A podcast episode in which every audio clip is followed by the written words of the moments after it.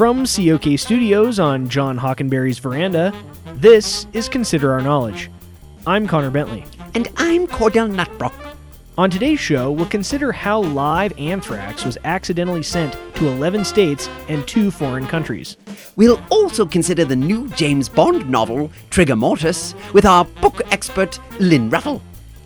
And we'll consider what it sounds like when doves cry. Stay with us. Support for Consider Our Knowledge comes from Taco Bell, now serving the all new Glove Wrap Supreme, a glove shaped flour tortilla filled with beans, cheese, and guacamole that can be worn on your hand.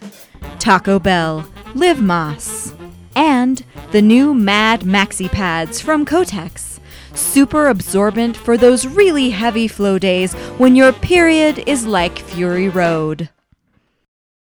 This is Consider Our Knowledge. I'm Connor Bentley. And I'm Cordell Nutbrock. Last week, 24 laboratories in 11 states and two foreign countries received samples of live anthrax that were accidentally shipped by the U.S. Defense Department.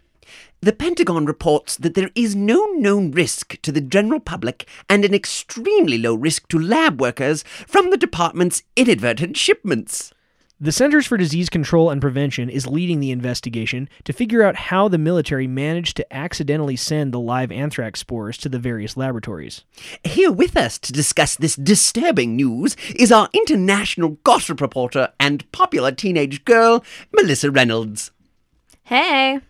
Obviously, it's troubling that the U.S. military could make a mistake of this kind. Hold on, Connor. The anthrax thing is just the tip of the iceberg. This whole last week was cray cray. And not good cray cray, like my friend Jasmine's end of school luau pool party. What, tell us what you mean.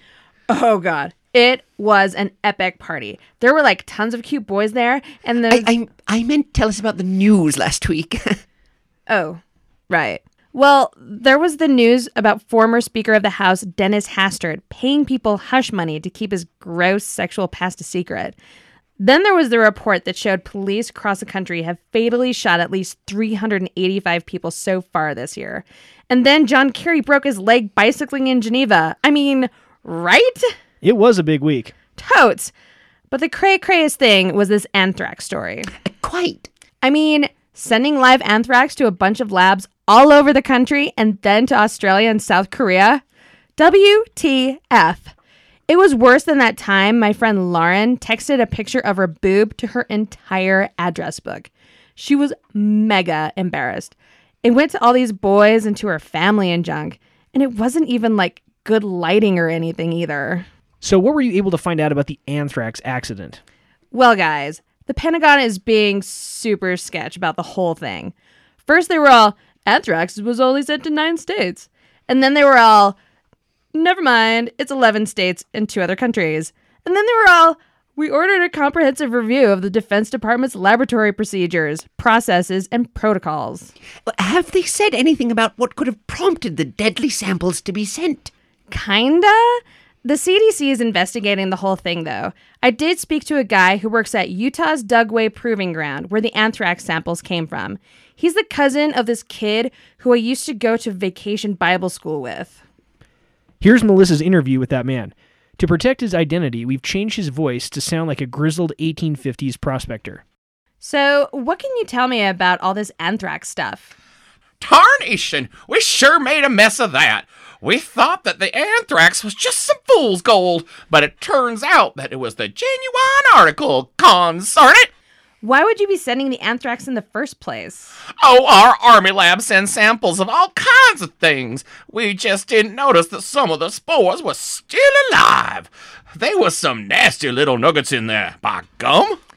I heard a rumor that the samples were just sent through the regular mail, which could have infected regular people who might have handled it. You're right. We sent 'em Pony Express. Some chuffy bushwhacker in our office sure screwed up. I have half a mind to show him my black eyed Susan. I have no idea what that means. By the way, little lady, you're as fine as cream gravy. Thanks, I guess. We'll just have to see if we can find out more from the investigation or whatever. Uh, thank you for that report, Melissa. No prob. That was international gossip reporter Melissa Reynolds.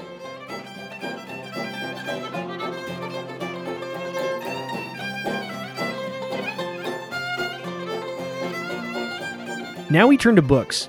It's no secret that I'm a huge James Bond fan, so I was thrilled to hear that novelist Anthony Horowitz has just completed the latest James Bond book. Here to discuss it in our Book Look series is our literary expert, Lynn Ruffle. Good to see you, Lynn. Glad to be back. So you're a big James Bond fan too. Yes, I am. I enjoy the books and the films, especially the ones where Roger Moore says something witty with his shirt off. I can see that. So tell us a little bit about this new Bond book. Well, last Thursday they announced the title, Trigger Mortis, the release date, September 8th, and that the book will bring back a familiar face, Pussy Galore.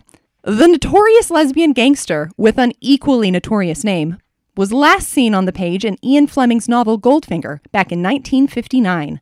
A lot of authors have written Bond continuation novels, but none has dared to bring back a famous character like this before. It seems like an exciting choice. Frankly, I think he's pandering a bit. How so? Reusing one of Fleming's best known characters from arguably his most popular story, it screams hack, Connor. I'm not impressed. Horowitz will need to do some work to convince me he's not just playing to the masses by cramming pussy galore into his book. I heard that he's using some unpublished writing from Fleming himself in the book. Yeah, it's from a short story that has Bond in a high stakes Formula One race. It was originally a scene written for a 007 TV series that never happened. Now that sounds cool. Meh. Come on, Lynn. You're a huge Bond fan. Why are you being like this? I'm sorry. I'm just upset because it should have been me.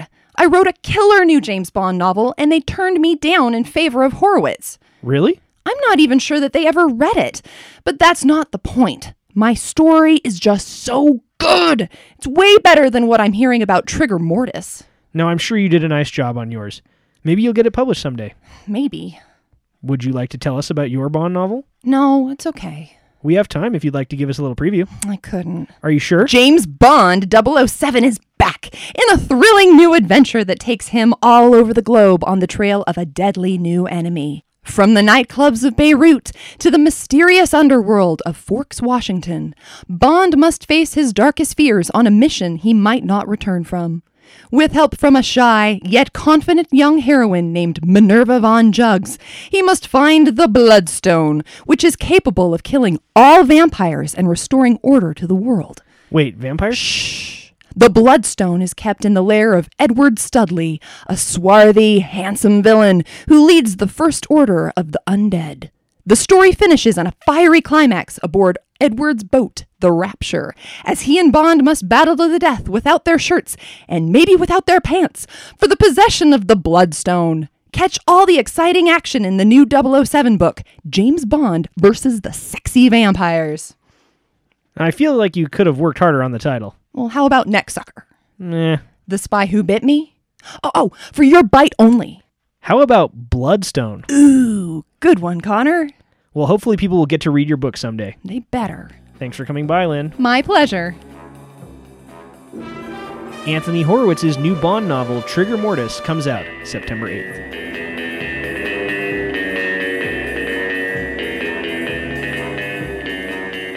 That's it for this week's episode of Consider Our Knowledge. If you want more from the best looking news team in public radio, go to our website, considerourknowledge.com, for more news and stories. You can also follow us on Twitter for more news updates at Consider Our Know. And don't forget to like us on Facebook. You can download Consider Our Knowledge at Stitcher.com and at iTunes. If you want to contribute to Consider Our Knowledge and help us keep making NPR's finest parody, go to our homepage and click the Support COK button, which will take you to Patreon where you can make a secure $5 monthly donation. Thanks so much for listening. I'm Connor Bentley.